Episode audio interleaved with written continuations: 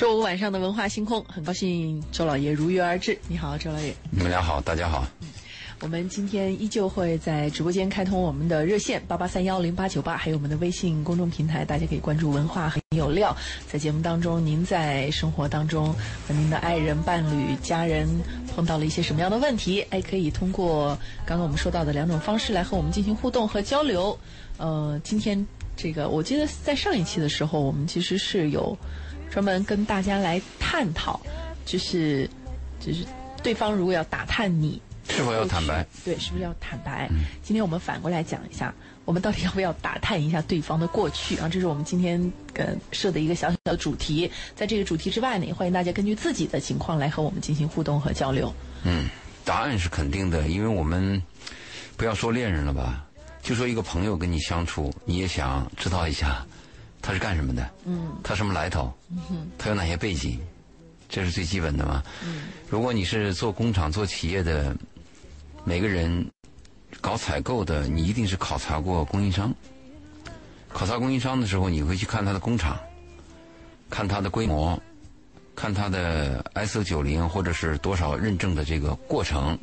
甚至有些考察还会去这个工厂看他的卫生间，看他的员工宿舍，看细节。食堂，哎，他们要看你们对工人的情况怎么样。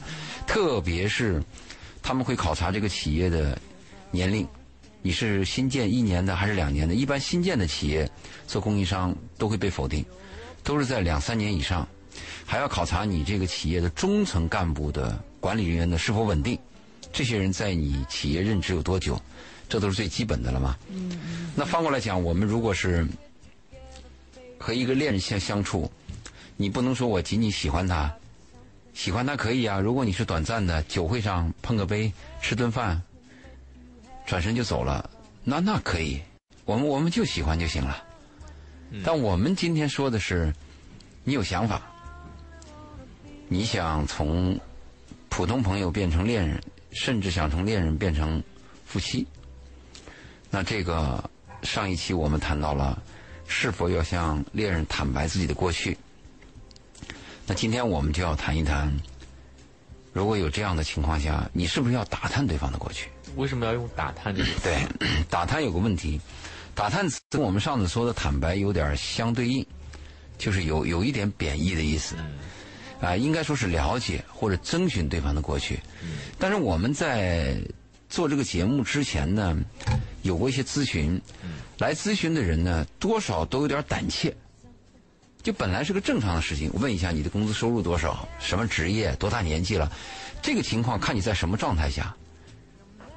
问不好了，就成了审问和打探，嗯，因为身份不一样，是吧？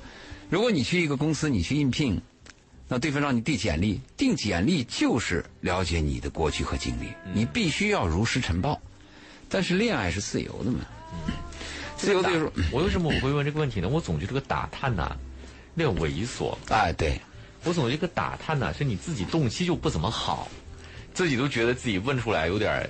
掉掉面子，然后所以你要用，就是好像，那种因为不不知道又不行，又想知道，但又觉得直接问出来自己也没有这个底气啊。对，这个也是我们要谈到的，就是我们说了解的过程当中，如果你在面子上的一些事儿好了解，哎，你爸多高，嗯，你妈是还在不在职，这些问题是好问的。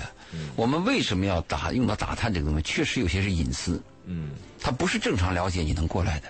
嗯，还有一个呢，就是这个个体对个体的自由主义状态，它和我们的公司行为和社会规则有很大的区别。个性化的东西就是在你我之间，这个自由度很大的。你说，你问不问？好，你问了，他说了，嗯，他一般有些人是不说，有些问题是不说，嗯，那他说了，他说了，你相信他吗？嗯，特别是你对一个问题表示怀疑的话，就有打探的成分在里头了。你会旁敲侧击，你甚至会找第三条线去侧面去了解他。嗯，那你说，还有一些国家和地区，他们那个私人侦探干什么呢？就干这种事儿嘛。嗯，所以我们说到隐私的时候，跟这个打探还是对得上号的。嗯。其实周老爷在讲这个的时候啊，呃，我们我们其实，在一开板的时候说到这个话题，是把它定义在了，就是我可能想要跟他发展一段一段比较长远的关系，有点认真，有点认真。但是我现在想要针对这个关系已经相对稳定的情况下，就比如说在婚姻关系当中啊，那你了解他现现状和他一些发生的事情，我，就是比如说经常会碰到有这样的情况，就是有一方觉得另一方。也说不上什么不对劲儿，反正就总感觉不对劲儿。对，然后这个时候呢，其实，嗯，大家最容易在脑子里面盘旋的就是，我是不是应该要打探一下，或者是了解一下对方最近有什么样的变化，或者是新动态？我的这个第六感是准的呢，还是不准的？是不是要验证一下？一般来讲，女人的第六感是准的。啊，不一定出现在女方，男方有时候也会有这个。男方的第六感比较差。等男方的第六感发生或者发现问题的时候，一般问题都比较大。当然，如果你们俩关系比较亲密啊，男方第六感也是比较敏感的。嗯嗯嗯。特别是你们的情感、语言，包括肉体比较亲密，对方稍微有一点变化，你都会敏感。嗯。你说夫妻这个之间，和我刚开始谈的，我刚开始谈到这个恋人之间的时候，我的态度是肯定的，我说 yes。对。但你现在谈到夫妻啊，那我的理论就不是打探的问题了，就看见了都装着不知道。当然，你如果说你要心知肚明，那是另外一回事。但是你这个事情啊，你要做到心知肚明，想了解你你配偶的行踪，啊，你给他的车上做一个 GPS 定位。那我还来咨询我的朋友，还有这样的事儿，他给他那个车里边呢装一个小的摄像头，哎，那她的丈夫。开出去，他可以看到车内的一些什么人、什么情况。这种事情做还是不做？我的建议是不要做。这个做完了以后啊，你会非常的失望，因为人性是经不住考验的。啊，我们在过去的小说、过去的记载当中多次看到这样的记录：，就一个女孩想考验一下自己的男朋友对自己是否忠心。就让自己的另外一个长相有点姿色的女朋友或者闺蜜去勾搭这个 男朋友，结果百分之九十都失败，都都都中标了，都失望了。所以，如果你贝贝你说的是夫妻啊，那我跟节目开始的态度是一百八十度，对，我是否定的。夫妻呢，我是注重他的是结果，比如你的这个月的工资是不是交回来了？你每天在家能不能陪孩子？对我父母啊，能做到什么程度？我们在一起的时间能共度多久？我们的面子上能过得去吗？早晨临离别的时候还能有一个拥抱吗？这个可能比较重要。夫妻之间，如果你要去探究，哪个夫妻之间没有矛盾呢？如果你去探究的话，能探究到什么？而且你探究到这个什么以后，你又想怎么样？所以夫妻之间的关系，我们谈过。即便看到了，被发现的人不要承认；看到的人最好装着看不见。你给你自己留条后路。心气儿难平。对你很尴尬的。你看啊，我们做一个假设，假设你的丈夫他有一个行踪被你发现了，假设被你发现了，这个行踪不但被你发现了，还有确凿的证据，被你看得一清二楚。你说你怎么办？你那摊牌不摊牌？那就要看你想要什么了。你摊不摊吧？你就说吧，把自己配到绝路。而且那个过程呢，是你一个录像的镜头，是某一个晚上，是某一个刹那。这个刹那背后的故事和原因，到底是持续三天，还是三周，还是就消失了？你后面是没有结论的。如果它是个偶发事件呢？所以夫妻之间这种问题，尽量是，嗯，我我不知道怎么该怎么说啊。就是虽然我也认为不应该给另外一半太多的监视，我用监视这个词，哎，这个监视比较准确。呃，我我非常不赞同这个，但是非常反对。出发点跟这个周老爷还是有点差异哈。嗯。呃，我认为这是你首先你你你的边界有点问题，你把它当成你的父，就是当成了他就一定生活在你的。监视圈里，他他有权利不生活在你的监视监视圈里的，你没有权利监视他的。你说这个边界是对的，嗯，对，首先是这个，第二个就是，就是如果如果我是我，我发现我被监视了，这段关系就结束了，嗯很反感是反感，是可以结束了。嗯，你因为你是没结婚，而且你还年轻，所以你可以说你结束了。等你结了婚，等你成为身那我为人夫，我眼瞎你有了孩子，我眼瞎了，真的，啊、那你得忍，你你不会这么轻松的讲，我就瞎了，就是我绝不可能说我会找一个如此不懂边界、侵犯。如此侵犯另外一个人这个人身的权利的这个这个伴侣，我真的是眼瞎了才会找这样的人。嗯，但是这种可能性呢，但可你你可能忽略掉另外一个问题，就是人不是一成不变的。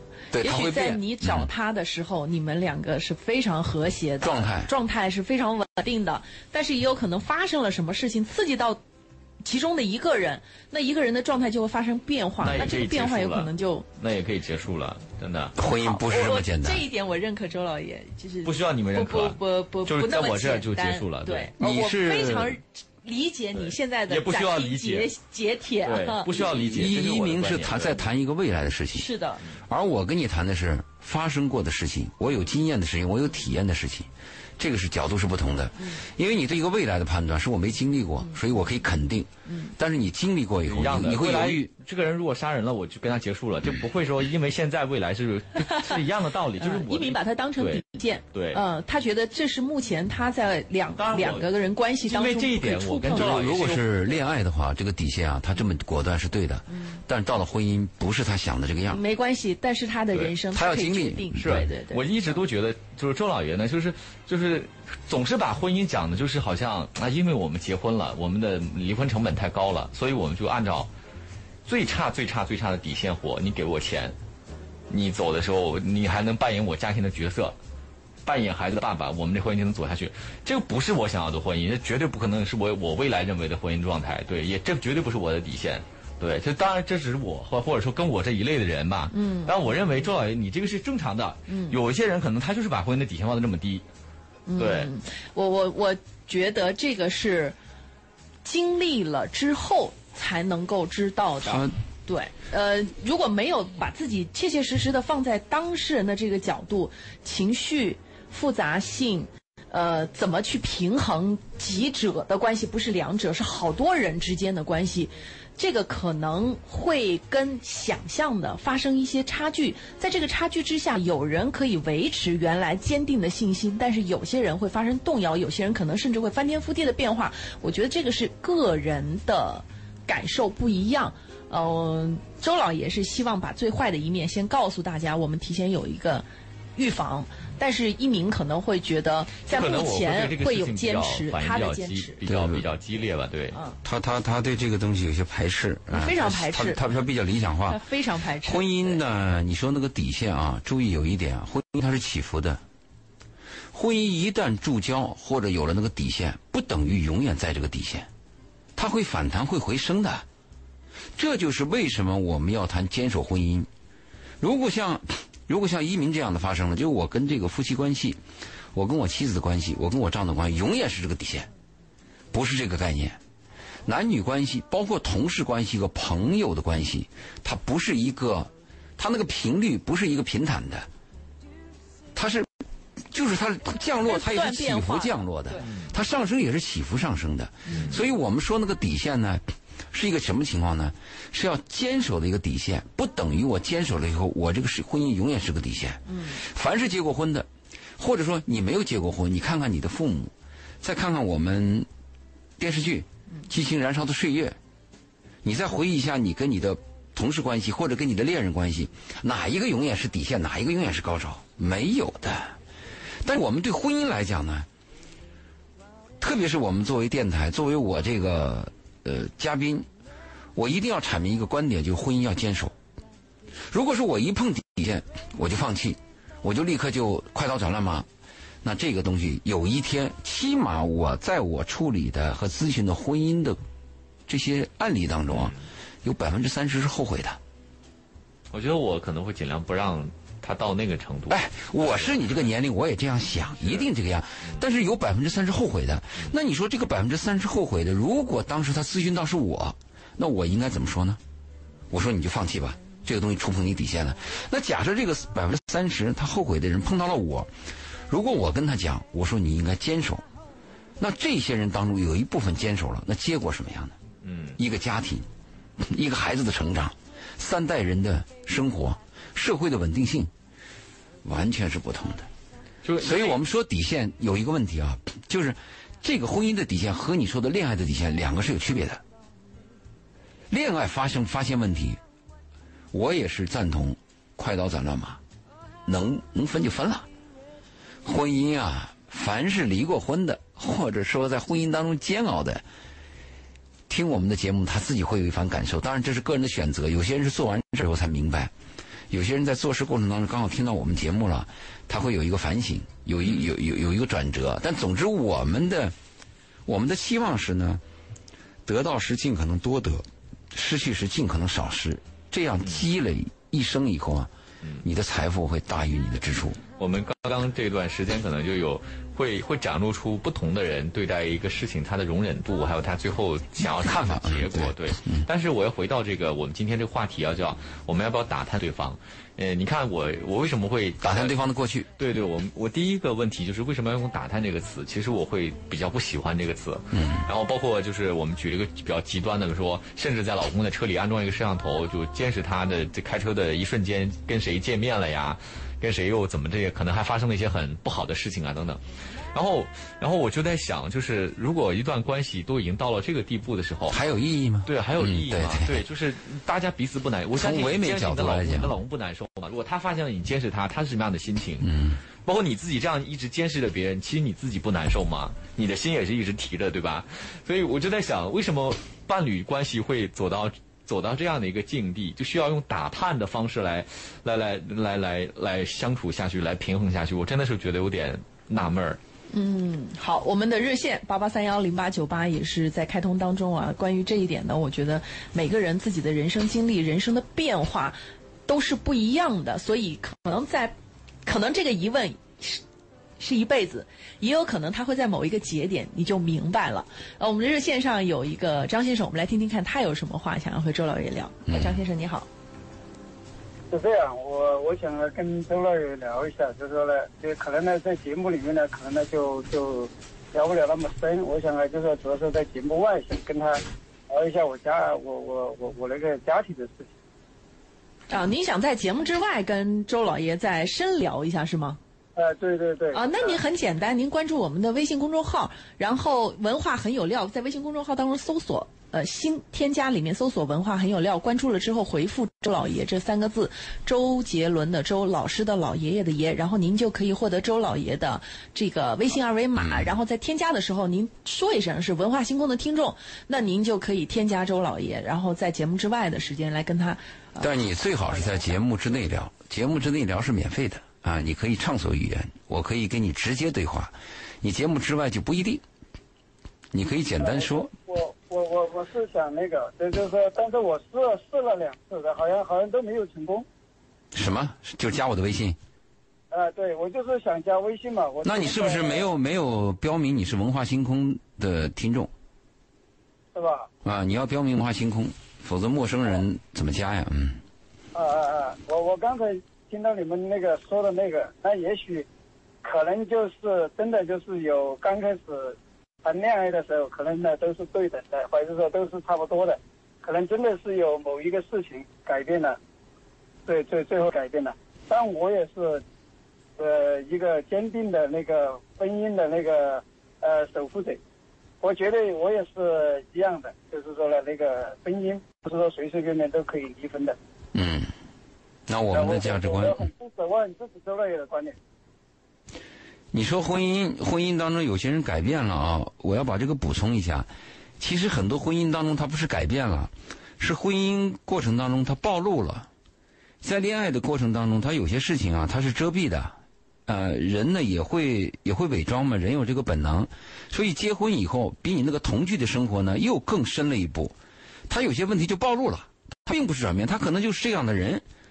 他突然暴露出来了，这个东西你发现了新的问题，你要重新的审视，你要重新对待。那这个时候呢，你没有退路，所以婚姻比较难的是这个。如果恋爱的时候你暴露了，那我可以 yes or no，但如果婚姻你暴露了，特别是我跟你有了孩子之后，你暴露了怎么办？这个就不是简单的 yes or no 的问题了。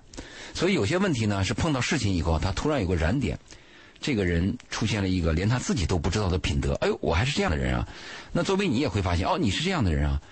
人一辈子活在世上啊，经历很多事情，他在不同的阶段会有不同的表现。当然，有些表现你是感动的啦，但是大部分表现是人性本恶嘛，你会失望的。所以，所所以我就想那个跟周老爷，其实我听那个你那个每一周星期五我都很都都基本上都在收听，所以呢，我就觉得呢，应该我这个家庭的话呢，可能呢需要需要你给我指点一下迷津。几个孩子？我一个孩子嘛。多大了你？我孩子二十岁。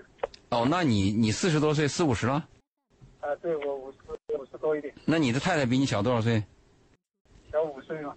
那你的孩子已经长大成人了，那显然的话，你们家如果有问题的话，就是你和你妻子的问题了。而且这个问题一定是由来已久，孩子都这么大了，那就是一个长期的问题了。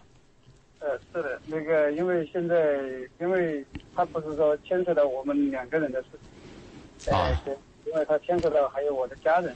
婚姻是这样子的，嗯，恋恋爱是两个人的，但是谈到婚姻的话，他就是三代人。而且婚姻还有个麻烦事儿，婚姻和恋爱不一样。恋爱如果说我们有问题啊，如果分手可能是有一段痛苦，但是快刀斩乱麻，这痛苦呢，长痛不如短痛，会过去的。婚姻不是，婚姻是你快刀斩乱麻，你这一刀切下去会砍断骨头连着筋。这个筋讲的什么呢？就除了你的孩子啊、你的亲戚啊、你的老人、家人这一大堆的问题，这个就很头疼。所以我们讲婚姻的复杂性啊。就是比恋爱要复杂的多，这也是为什么我建议很多年轻人，你们要听我的课，要听文化星空，要学习，要在进入婚姻之前，有一个大概的认识。大概的认识会什么呢？会降低你的失败的概率，或者说一旦出现失败的时候，你心里承受这种失败的或者痛苦呢，就会强一些，对吗？是的，是的。当然，你的价值观跟我一样，你认为是婚姻应该坚守，我是认为。结婚以前可以乱挑乱换，但是一旦结婚就要认命。我老婆，我老婆就这么恶心，我认了，这就是我老婆，对吧？我丈夫，我丈夫就这德行，我也认了。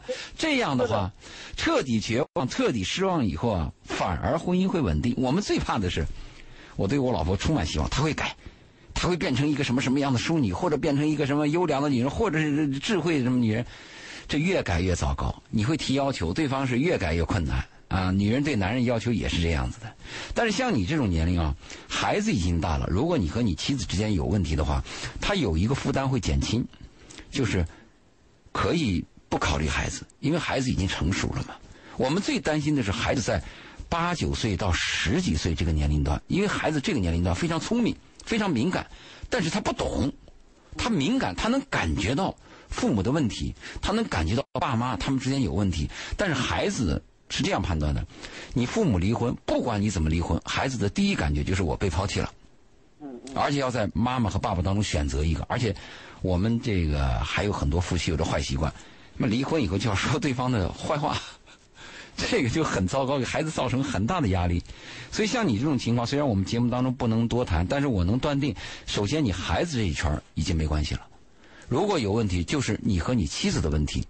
嗯，是的。对，嗯。嗯，好，希望能够对张先生有小小的帮助吧。嗯如果您觉得还确实有必要的话呢，回头再添加周老爷的微信，然后在节目之外的时间再跟周老爷来聊我们的这个找周老爷的方式啊。刚刚周老爷说特别清晰明白，就节目之。我们节目进行的过程当中，大家通过八八三幺零八九八参与进来，呃，尽可能的用这个方式跟周老爷来互动和交流一下，直接。呃，当然，如果您觉得您需还是需要保护一下您的个人隐私的问题，或者您希望私底下跟周老爷来慢慢聊，您也可以关注我们的微信公众号“文化很有料”。呃，“文化很有料”当中呢，当然您也可以在节目当中，如果不方便打电话，编辑文字信息发送过来，我们也可以跟周老爷互动，或者是直接回复周老爷。这三个字啊，周杰伦的周，老师的老，爷爷的爷，不要加空格键，不要加任何标点符号，回复过来，您就可以收到一个二维码。好，欢迎大家继续回到今天的文化星空。周五的时候，我们邀请周老爷，呃，和我们共同来。今天聊到的话题跟要不要去了解对方的过去有关。了解这个词可能比较中性一点，因为你可以用不同的方式，用不同的程度去了解，于是就会带来监视啊、打探呐、询问呐。各种啊，但是初衷可能还是想要更多了解，但是嗯这个度没把握好，他可能正反面，他就会互相颠倒一下。就是你去买个设备，买个冰箱，买个洗衣机，你也是先看外表，看完了以后你会打听，你说你这个哪个厂家生产的？嗯你对哪个厂家生产哪个地区可能都会有挑剔。你比如同样一个车型，啊，同样一个车的一个层次，同样一个价钱，你去看一下日本的生产线，你再看一下德国的生产线，你再看完美国，再看过法国，你全部看完以后，我相信你会选择其中有一种。就最符合你的同样的价三观的，哎，不，你了解以后，你你你如果光看车的外形，你会是一个判断，但你看到这个车的来由和它背后的力量，你会有另外一个判断。而且不一定每个人都有机会去像周老爷这样，就我们去看不同的生产线。那么更多的时候，我们选择的一种了解的方式，就比如说泡不同的车论坛，看看这些车友们都在讲我这个车怎么好啦，我这个车怎么不好啦，多泡几款自己喜欢的或者感兴趣的车的论坛，然后自己内心多了解，做一个判断也是一个方法。就是说，我们想要讲的就是我们有很多了解了解的渠道，对，但是核心是还是可以或者说应该全方位的多了解一下，对，不要轻易的下判断。嗯但是呢，根据周老爷的之前呃特别提倡这个恋爱观，就是呃恋爱爱情就结婚之前，呃我可以多。了解一些人，多挑一些人，嗯但是但是挑好了之后，不管他是在结婚之后发生了什么样的变化，能够接受的情况下，尽可能接受尽可能的接受。对，因为因为你换一个人，他有其他。的问题嘛。哎，对对对，换一个人他会但是。我们这是个理论值啊，你说你结婚之前你多挑，现在不要是多挑，有没有都是个问题啊。你看看你去一些婚真想有还是能有的，就取决于是不是真想有。对你那个挑，你你挑就说明啥问题呢？就是这这几个人都挺好，这是一个挑法。还有一是，我到了结婚年龄了，不得不结婚了，哦这几个都比较差，我也得挑一个，不就这个意思吗？嗯，对吧？那我们说第一种比较好，好的里边你挑，那你太优越了。那这个挑是有难度的，那你说那个差差的里边挑也有难度，因为人最难的就是在是与是里选择和非与非里选择。是与非选择很简单，对吧？一百万比一万好，我很容易选，啊这很容易选择的。所以我们说到那个挑，大家都有个感受。现在不要说挑，你能碰到一个对眼儿的人，拉拉手，吃上两个月的饭在一起，还愿意在一起的人都很难，就不要再说挑了。所以我们说，珍惜可能是比较重要的。一旦碰到了一个你稍微合适的人，你会珍惜。好，翻过来再讲我们今天的话题吧。我们今天说要不要去了解对方的过去？嗯、那我们先说一个啊，我先抛一个问题，就你看你们在选择对象的时候，比如说移民，现在人给介绍的女孩，你对职业挑剔不挑剔？我觉得，呃，除了一些一些个别职业，我会有一点介意哈，我不会太挑剔职业。那好，那翻过来再问，再另另外换个换换个方法问，嗯你认为这个女性的职业或者男性的职业，对他的人格塑造和他的行为方式有没有影响？很大影响很大影响。对你说对了，对？会有很大影响。对，比如非常大的影响。举几个例子啊，比如他是做老师的，或者他他是做这个医生的，那么他的思维方，包括甚至他做销售的，嗯，他做 HR 的，对吧？或者跟我不一样的，他是完全不一样的。对但是呢，在这么多里头呢，我觉得哪一种都还好，就是说还是以他这个人为主，他这个职业给他他带来的影响呢，只要我觉得 OK，那个弹性是很大的。但我不希望他是做一些职业的，比如说经常出差，销售，啊，对销售，包括说或者说就是经常要出去应酬。嗯，销售，啊，或者说呃其他的吧，就是也不一定是要，比如说甚至可能是一些我认为可能比较危险的职业。呃，当然我不好在里面说了哈，就是说还是会有一些你就是你会比较介意的职业的，对对对，他就通过移民这么一说，那我们跟听众的交流就是这个概念了，就是我们要了解对方的过去，包括他的职业。因为一个职业啊，它对一个人格和一个人的品行和习惯塑造很影响。很大。举个例子，如果你是一个做采购的，做采购的人，一般这个采购的态度都是说 no 的比较多，因为采购嘛，采购面对都是供应商嘛，供应商都是求着他嘛，就是请他吃饭，对吧？都是甲方。对，那甲方就牛嘛。所以如果你找了个老婆，她是做采购的，她这个个性就是可能否定的可能就比较大。不行不行就算拉倒，因为我还可以选别人。嗯。但如果你要选一个做销售的，销售可不是说 no，销售是求和。做销售的人要把东西卖出去，他做生意，他做贸易，他要利润额，他一定是有耐心的。他会哦，这样不行了，这样不行，你看那样行不行？总之，他的这个思维方式和习惯啊，和做采购的是两种人，完全不一样，完全不同的。对对，所以我们在选择选择人的情况下，当然，刚才一鸣你说那个问题是核心，就是人最重要，嗯，对，对吗？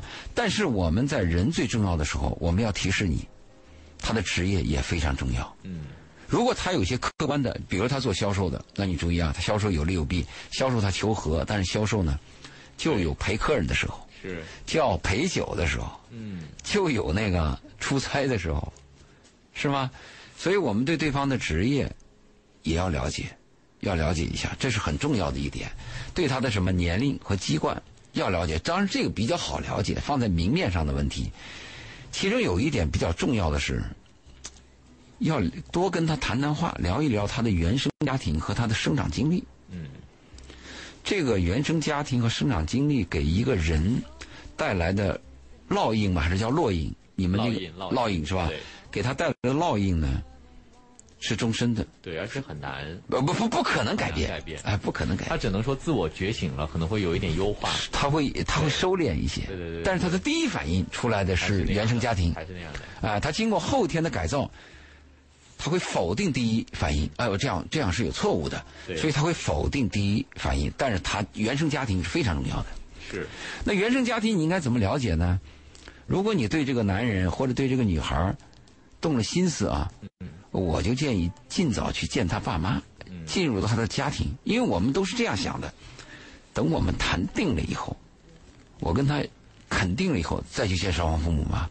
啊，我反对这个做法。我建议就是以普通身份，以普通朋友的身份，不要以对象或者未婚妻、未婚夫的身份出现在第一次出现在父母身边，因为这个出现身边有两个问题，第一个是你了解他原生家庭的可能性就没有了。时间一是时间太晚，第二是他可能会在你面前演戏，对，还有一个最重要的，你对父母也不够尊重，是你你已经就确定了对。是他了，你你没退路了嘛？那很多人可能会觉得，我不需要知道你的原生家庭，但我跟你的相处，我就大概知道你的原生家庭是什么样子的。这是个理想状态，对，这属于那种涉世比较浅、比较浪漫的男孩女孩儿初出茅庐、自以为是的年轻人的想法。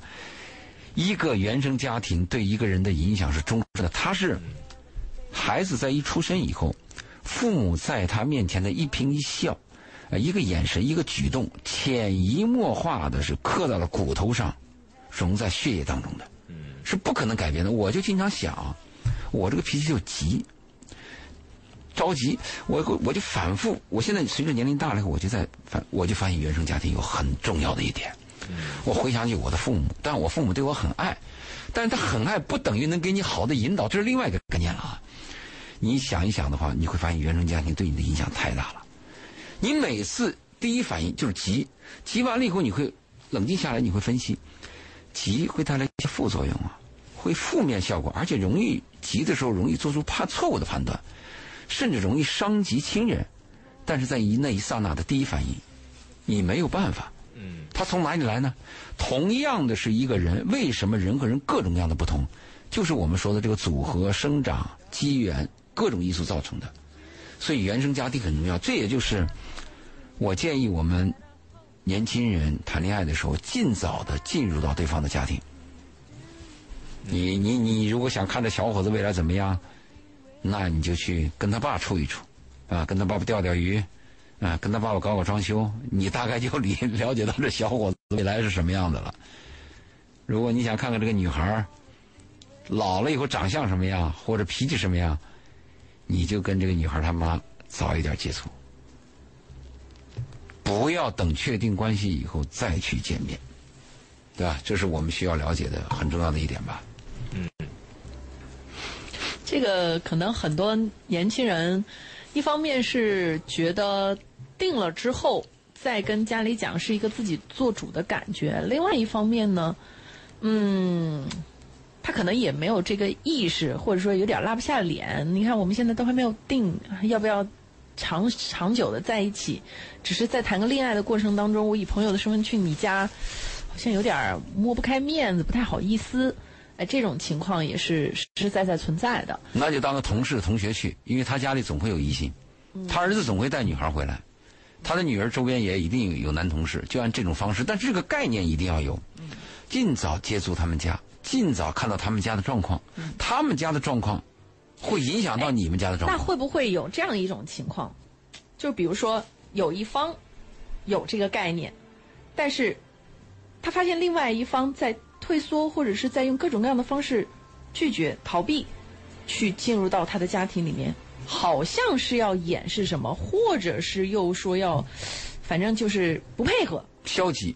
哎，那你就要问为什么了嘛。那这里边原因一定很多，那你一定要问为什么。但是不论是 问为什么，我们可以肯定一点：有问题。害怕直面一定有问题，害怕曝光一定有问题。那这个你就要审视一下了。嗯嗯。然后有的人会说：“你既然你既然爱我，你就要接受我和我的家。”哎，对对对，这 你看啊，这个这就是。因为年轻理想化的东西了，谈到爱情啊，不要说你家庭了。不是，这不是我的观点。我刚才明显有些人说有些不，这不很多年轻人都有这种情况啊。他把这个爱情、爱、婚姻和责任这些东西混到一起了。好，那如果讲爱情，我们不谈了。不要说你家人、你爷、你奶，我都接受。我任何，因为爱情是没有条件的。爱一个人有什么条件？没有条件的。我们现在讲的是通俗的婚姻。这个婚姻就是算账过日子。嗯，就是要。审查一下祖宗三代。我真的身边有好多的朋友，呃，从跟我同龄的到比我大一点到比我小一些的朋友，我见过他们相对而言比较统一的一个变化，就是真的，就是我身边百分之八十的朋友在婚前和婚后经历的一个变化是，他们都跟我有过相同的感叹，在婚前他们坚信日子是我和他一起来过的，所以只要我好。他好，他能理解我，我能理解他，我们两个人没有问题，我们的婚姻就不会有。哎，理论值是这样，但是百分之八十的朋友，反正我虽然身边朋友不多啊，但是这个比例已经相当高了。在婚后都会跟我感叹一句：“不是的，不是那么简单的，原来是两个家族的事，两个家庭的事，烦死了。” 所以我觉得这个，就是因为周老爷今天讲到了要提前去对方家里面，我就我就想到了，就是。最近尤其特别明显，最近这一段时间是不是疫情大家都在家，这个抱怨就特别明显。真的这一类的感叹就突然之间就变多了。有刚刚步入他这个理论值是成立的，就你们俩如果是关系非常密切，能够沟通，能够相互理解，你们共同抵御外来入侵的可能性就大。对。但是结婚以后你会发现，外来的入侵是不断的，甚至有可能是内部的。对。就是。我们说的外来就是你爷爷、你奶奶、你什么丈母娘、什么丈母爹的，人都蹦出来捣乱，怎么回事儿啊？而且还打着爱的旗号。是，呃，所以这个里面就变成了，这就是这就是周老爷刚刚说到的通俗的婚姻。对啊，我们说再说这个了解对方啊，还有一个建议就是，如果你要是成婚的人，我建议尽早要了解一下对方的家族疾病、遗传病。和传染病史，他有的病啊是隔代遗传，有的是这个母系遗传，在这个问题上要引起高度重视。当然，如果我们再说一遍啊，如果你爱的很疯狂，这不是我们谈的范围啊。我们今天谈就是这种算账、过日子、要结婚啊，我要客观数据，我要稳定性，因为这个牵扯到你生孩子，牵扯到你很多问题。因为还有一个问题，一般有家族病或者有缺陷的人，他会多少有点自卑，他会天然的有一种隐瞒，他不会刚开始就跟你谈我我我怎么怎么样，我有家族病史啊，或者如果你尽早发现的话，这个对你的判断和决策有很大帮助。